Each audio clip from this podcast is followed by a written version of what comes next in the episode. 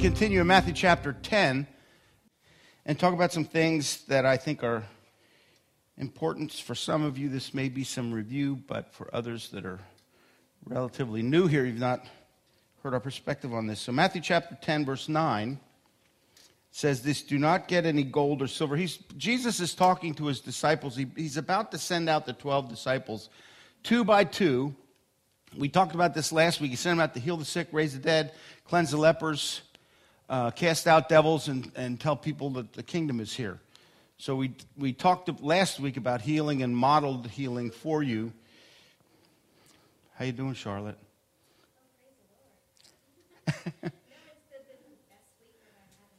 Amen. Praise the Lord. Praise the Lord. Talk to Gordon. Gordon says his, hip, his hips are much better. Joanne, how are you doing? Any, any news? A lot better. We're going to continue to pray that God continues to heal. And uh, we, we trust Him to do amazing things. Okay, back to Matthew chapter 10. He's, he's preparing to send out the 12, and this, these are some of his instructions to them. Do not get any gold or silver or copper to take with you in your belts, no bag for the journey, or extra shirt or sandals or a staff. For the worker is worth his keep. Whatever town or village you enter, search there for some worthy person and stay at their house until you leave. As you enter the home, give it your greeting. If the home is deserving, let your peace rest on it. If it is not, let your peace return to you. If anyone will not welcome you or listen to your words, leave that home or town. Shake the dust off your feet. Truly, I tell you, it will be more bearable for Sodom and Gomorrah on the day of judgment than for that town.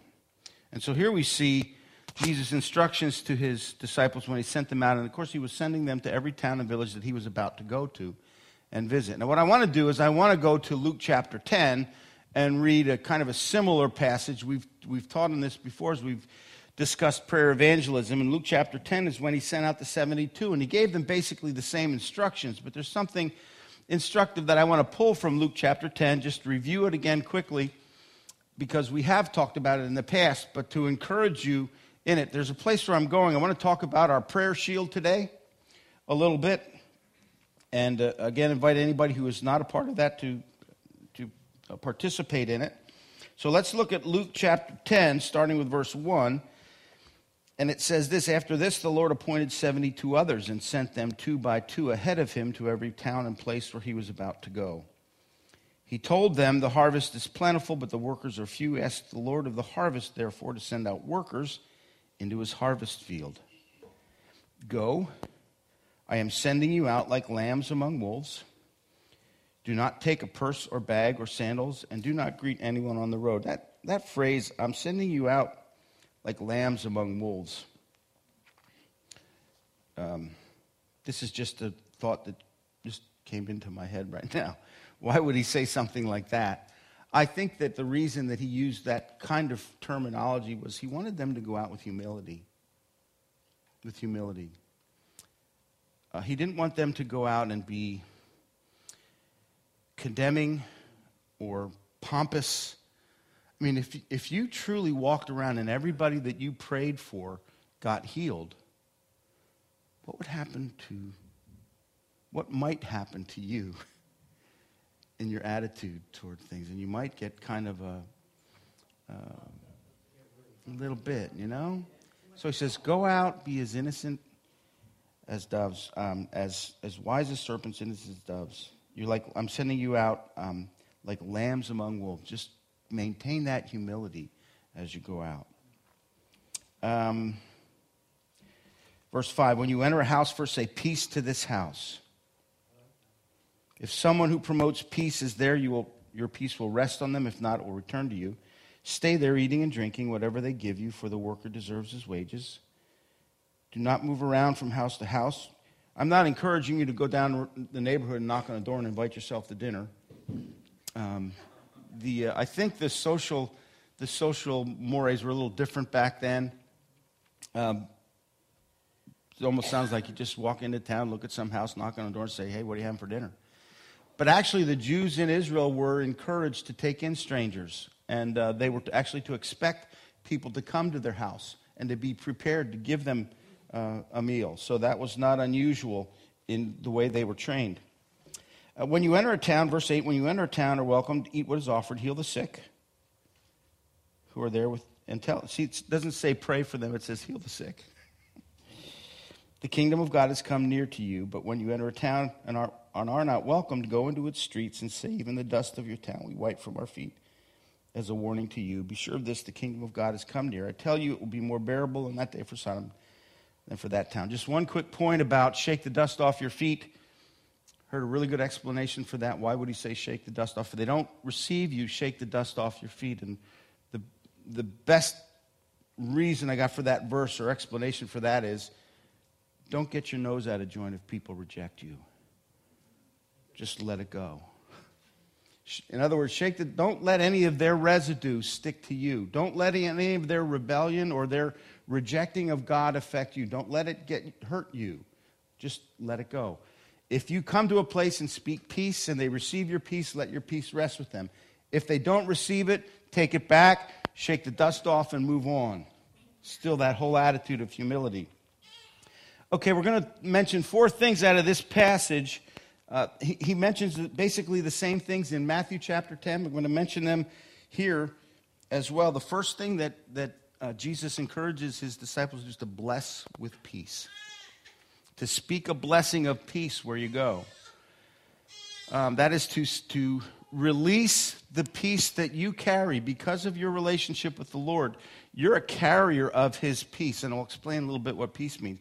But he says, release that peace uh, wherever you go, wherever village you go into, whatever home you approach, speak peace. The second thing is that if people are receptive, fellowship with them, get to know them. Okay, now the, the purpose, the intention of the disciples going out is to prepare the way for Jesus to come, but it's also to prepare people's hearts to receive Jesus. And so we can really look at it as an evangelism model if we want to. And so the first thing that you're doing is you're speaking peace. The second thing is you're getting to know people. You're fellowshipping with them. You haven't talked about the Lord yet. You haven't shared the gospel with them yet. You're just speaking peace, speaking peace, speaking peace, and then you're fellowshipping. And as the Holy Spirit moves and the door opens up for them to begin to share with you, they may share a need that they have. And when they share a need, then comes the opportunity to pray for them. And just pray for that need and watch what God does.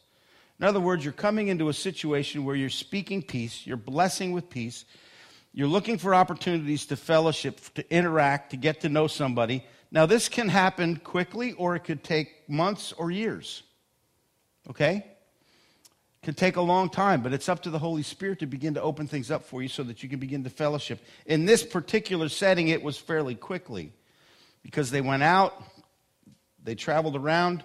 I don't know how many villages they went to, and then they came back. I don't know if it was a week or two weeks or how long it was. But this particular model is something that we can use, and it can be a long term kind of thing. We can pray for our family, we can pray for our neighborhoods, which I'll just mention in a little bit. So you pray, when you pray for them, and it's, a, I'll tell you, it's amazing. We've seen this happen where we begin to bless people with peace. All of a sudden, people begin to share. I've had it happen to me. People begin to share with me the needs that they have. I didn't ask. I didn't ask. I didn't ask people to start telling me things, but all of a sudden they start telling me things about their lives and about their neighbors and all the things that are going on. Happened here in the neighborhood.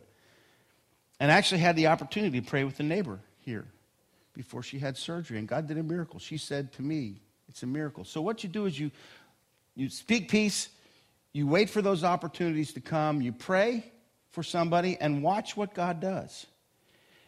And when they recognize that it's God, then you have the opportunity to begin to tell them about the kingdom. And so it seems to be the way that Jesus taught. That's the prayer evangelism model, model, if you will. But it seems to be the thing that Jesus taught and showed his disciples to do when they went out. Okay?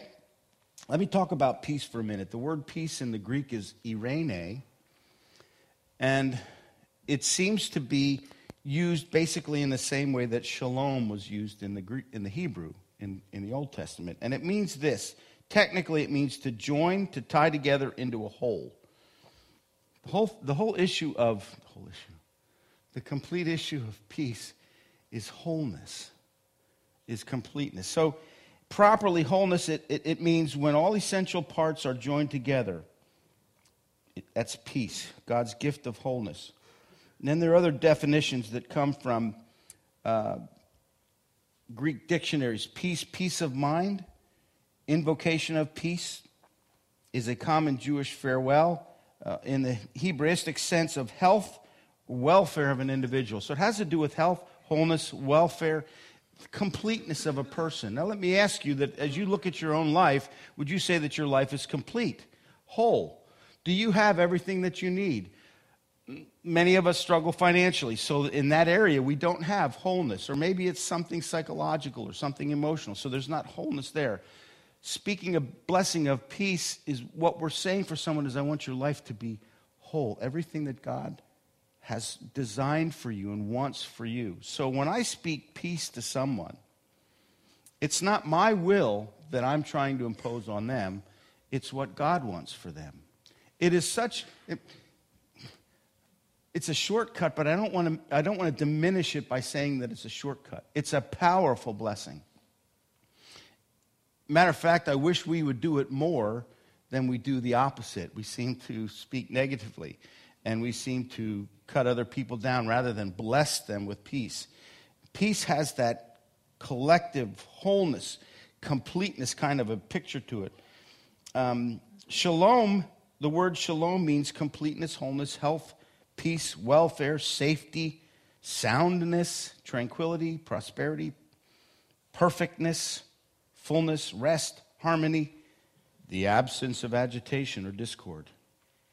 And shalom comes from the root verb shalom, meaning to be complete, perfect, and full.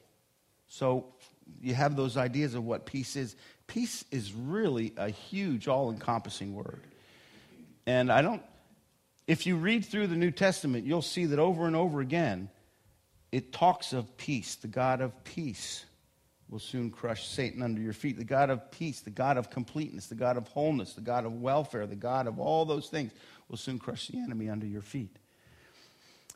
Paul, in many of his letters, begins the letter Grace and peace to you in the Lord Jesus Christ. He speaks those words, peace. And it wasn't just, you know, I used to read the Bible and think, well, they just use flowery words because that's the way they talk back then. But I've come to understand that there's no word, there's no phrase, there's nothing spoken in the Bible that doesn't have a powerful intent, purpose, and power behind it. And it's up to us to really discover what that is. And the word peace has that kind of a, uh, that kind of power. And so, what we've encouraged folks to do is to begin to speak peace over your family, peace over your neighbors, peace We've talked about adopt a street where we've adopted streets and I've adopted the neighborhood. this triangular piece of territory between Route 78, Hamilton Boulevard, and Cedar Crest. I've adopted every street, and every day I mention those, prayer, those streets by name, bless each one with peace, and look for, for God to give opportunities to pray for those people and wait for Him to open up the doors. But we encourage people to do that when you go to the store, when you go to work, do you bless the place where you work? Do you bless your home with peace? Do you bless any place you go? When you come up the driveway here and you come onto the property of New Beginnings Fellowship, do you speak a blessing of peace over this place? There's something that's released dynamically, spiritually, when we speak peace. I'll get into that in a minute, where that comes from. And so we need to speak peace. We need to open up the door for God to move and work. And peace, speaking peace is his idea. It's not ours, it's not something that we came up with, it's his. Of course, peace is one of the fruits of the Spirit love, joy, peace. One of the fruits that should flow from our, not, from our lives.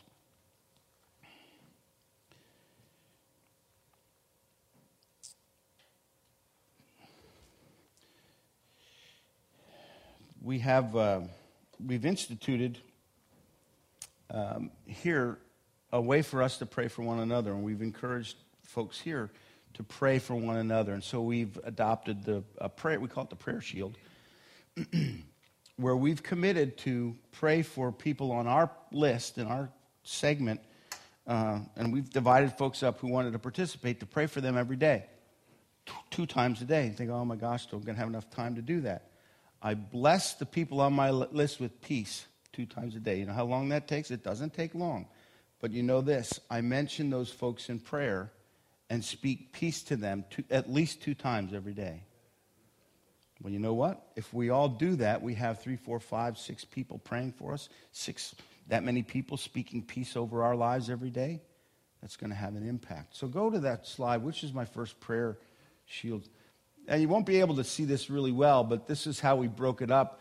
We took our leadership and we started at the top with them and then listed folks that we divided up into four groups. We'll, if we get some more, we'll divide into five.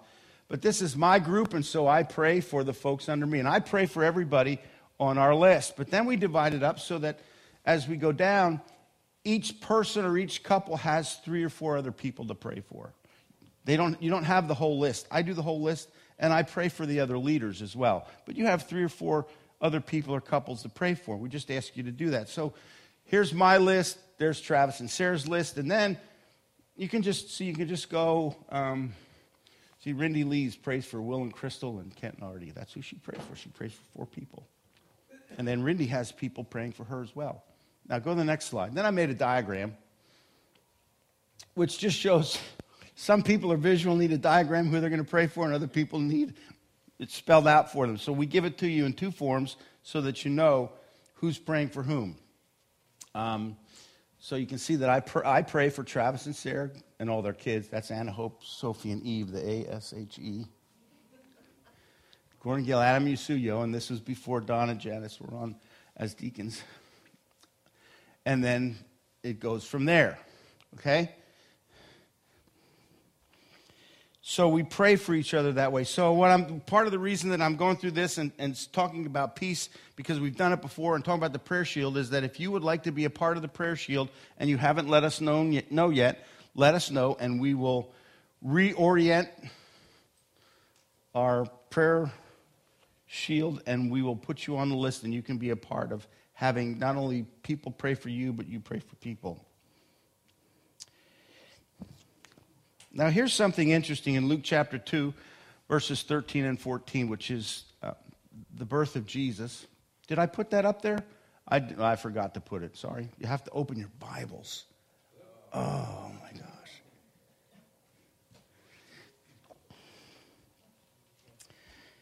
Luke chapter 2, 13 and 14, it says, Suddenly a great company of the heavenly host appeared with the angel, praising God and saying, Now just imagine this that there are there were shepherds out on the, the mountainside, and an angel appears to them and says, For unto you is born this day in the city of David, Savior is Christ the Lord. Okay, so here's some shepherds doing what shepherds have done for thousands of years. And no shepherd ever had this experience before. Here's a brand new experience in the universe. Never happened before. An angel appears to the shepherd and gives him that declaration. And then all of a sudden, verse 13 is, and suddenly a great, oh, good. Travis, he's on the ball. Suddenly, a great company of the heavenly host appeared with the angel, praising God and saying, Glory to God in the highest. All of a sudden, a great host. What's the great host? Everybody know what the great host is? Angel armies.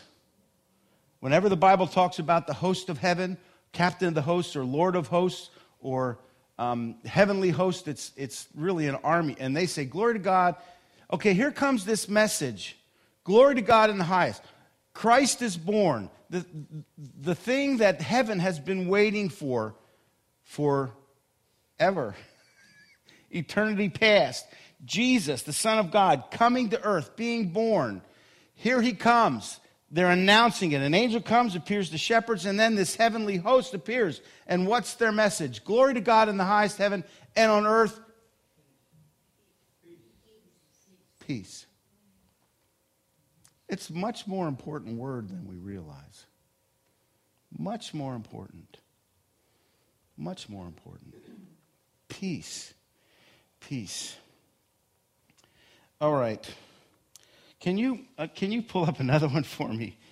Uh, we're going to look at Genesis chapter 1, verses 26 to 28. Can you do that for me? And we'll look at that. I'm going to I want to show you something, um, and maybe this will help you to, to uh, grasp this whole concept a little bit more and understand that the power that we have, the words that we speak, are important. Then God said, Let us make mankind in our image, in our likeness. Okay, that's important. God said, Let us make man mankind in our image, in our likeness, so that they may rule over the fish in the sea and the birds in the sky, over the livestock and all the wild animals, and over all the creatures that move along the ground. So God created mankind in his own image. In the image of God, he created them, male and female. He created them. Then God blessed them and said to them, Be fruitful and increase in number, fill the earth, subdue it rule over the fish in the sea and the birds in the sky and over every living creature that moves on the ground. God created everything. He spoke the word and everything was created. He created man. He said, let's make man in our image. Okay, now when God makes something, and when he made the earth and when he created man, man was perfect. The world was perfect. It couldn't be any better, right? Well, you agree with that? So my question is, why did he bless him then? If he already made everything perfectly, he made man perfectly, put him over, and then he said, Then God, God, go to the next slide, blessed them and said to them, Not only did he create man, but God spoke and blessed man, gave him dominion over all the earth. Okay? He spoke a blessing. Now, what did we read first in the verse? That we are made in God's image, right? So we're made in God's image. What did God do? He created and then he blessed. Guess what? We're supposed to bless. And when we bless, we are acting in the way that God created us to act, to be those who speak blessing. Understand? He gave, see, and what we don't understand is the power that we have, the authority that we have to speak blessing to affect the world around us.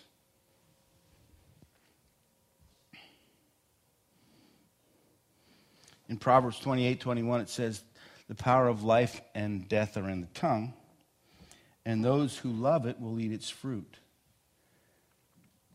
So I believe that when we speak, sometimes our words don't have a lot of um, moral value in one way or another. We're just talking. But there are times when we speak where we can have positive words or negative words. And I think that sometimes our words will empower angels or they'll empower demons. And so, my question to you is whose side are you on? And I know if I ask you that question, you'll say, wow, I'm on God's side. But how often do you live there? How often do you how often do your words back that up? And how often do your words back up the enemy's kingdom? Are you speaking to destroy, to tear down, or are you speaking to build up and encourage and to bless? And that really becomes an issue for us. I really believe that, you know, when we talk about this speaking peace, I, can I tell you something?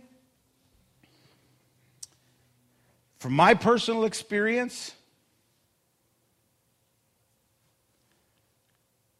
I have to really work at being positive and speaking blessing all the time. How about you?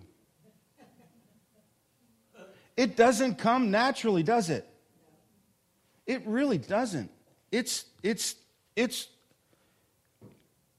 it's not only sometimes hard work because we don't feel like saying something nice, we feel like saying something rotten.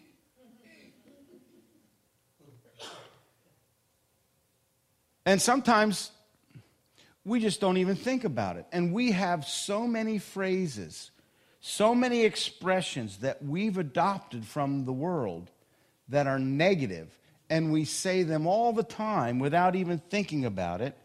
And when we speak, because we're created in God's image, our words have power. And so sometimes the very things that we're walking out in our lives are a result of what we've spoken and called into being. And we don't realize it. And many times, the situations that frustrate us the most, rather than us being a blessing in that situation to bring God's kingdom, we're actually adding fuel to the fire and making the fire hotter because we're speaking curses into it and being negative about it. And, and, and we don't realize it. And so we have to be intentional about being speaking blessings and speaking peace and not being negative. You can hear people all the time saying, Oh, that makes me sick.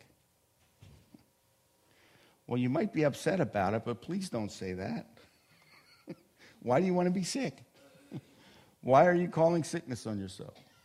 And we, we do, it's amazing when you finally get keyed into it, when you begin to recognize those things that we say, you realize how often we say things that are negative. Or we're actually giving the enemy permission to do those things to us because we've spoken it out. Words have power. Words have power. And we need to stop being influenced by the world's system and by the world's ways and by the world's cliches and by the world's systemology.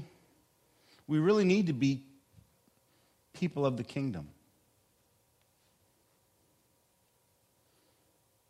We need to get our, our, our thoughts and our minds in alignment with the kingdom of God. The Jews have a, the Jewish people have a, a a habit when they greet each other to say shalom. And when they depart, say shalom. And sometimes we wonder why the Jewish people are so blessed in all that they do. Because they bless each other all the time.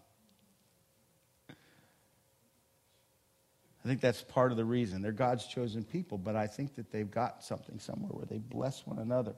Blessings are a part of their culture when they do bar mitzvahs and bat mitzvahs. They, there's, a, uh, there's a tradition of blessing and speaking blessing. And so we need to get, we need to get into that kind of mindset more and more and speak peace. Sometimes in Scripture, many times in Scripture, there's we can read verses, and it would seem that what is about to be shared is incredibly important, and there should be some kind of a trumpet salute or something like you. Re- Wouldn't that be great if you're reading along in Scripture and all of a sudden, you're about to read something really important? Wouldn't that be great? Oh, I better pay attention to this. What? What is it? But you know, the Bible is loaded with those kind of things. It really is, and we just kind of breeze through it. And we miss the trumpet fanfare and the good things that God puts in there. And this is one of those things. I mean, I mean, you could find them in every page of the Bible. But I really believe that this is like this is like Handel's Messiah speaking peace and blessing. Like, hallelujah, you know, one of those um, flash mobs in the mall when they start singing Handel's Messiah. Like every time you get to this where it talks about speaking peace, important, important, important, important. Our words are important.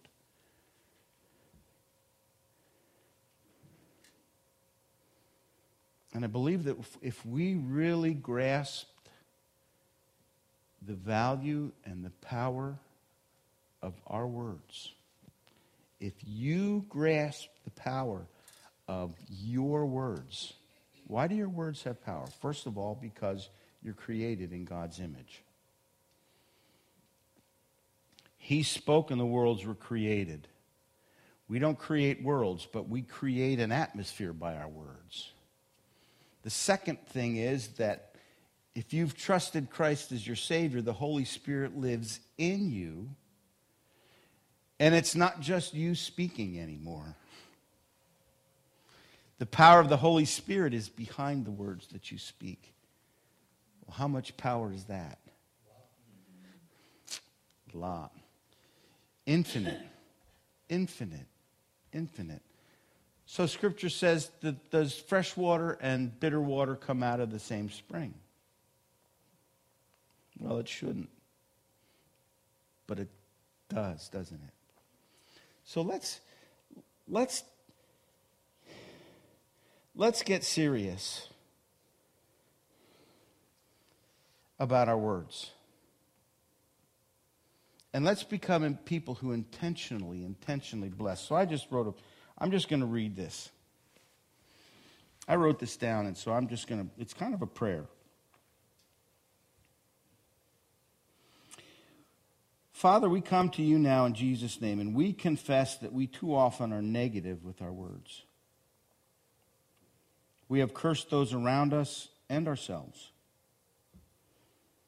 We repent and confess that we have used our tongues in destructive ways. We desire to bless as you bless.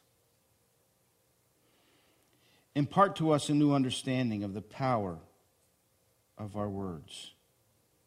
Right now, Lord, impart to us a new understanding of the power of our words. And Lord, as I'm as we walk in this, Lord, would you give even more power to our words as we bless? We choose this day to be life givers by seeing the best in others. And by our words, call forth the inherent treasure in others that you have hidden in them when you created them in Jesus' name.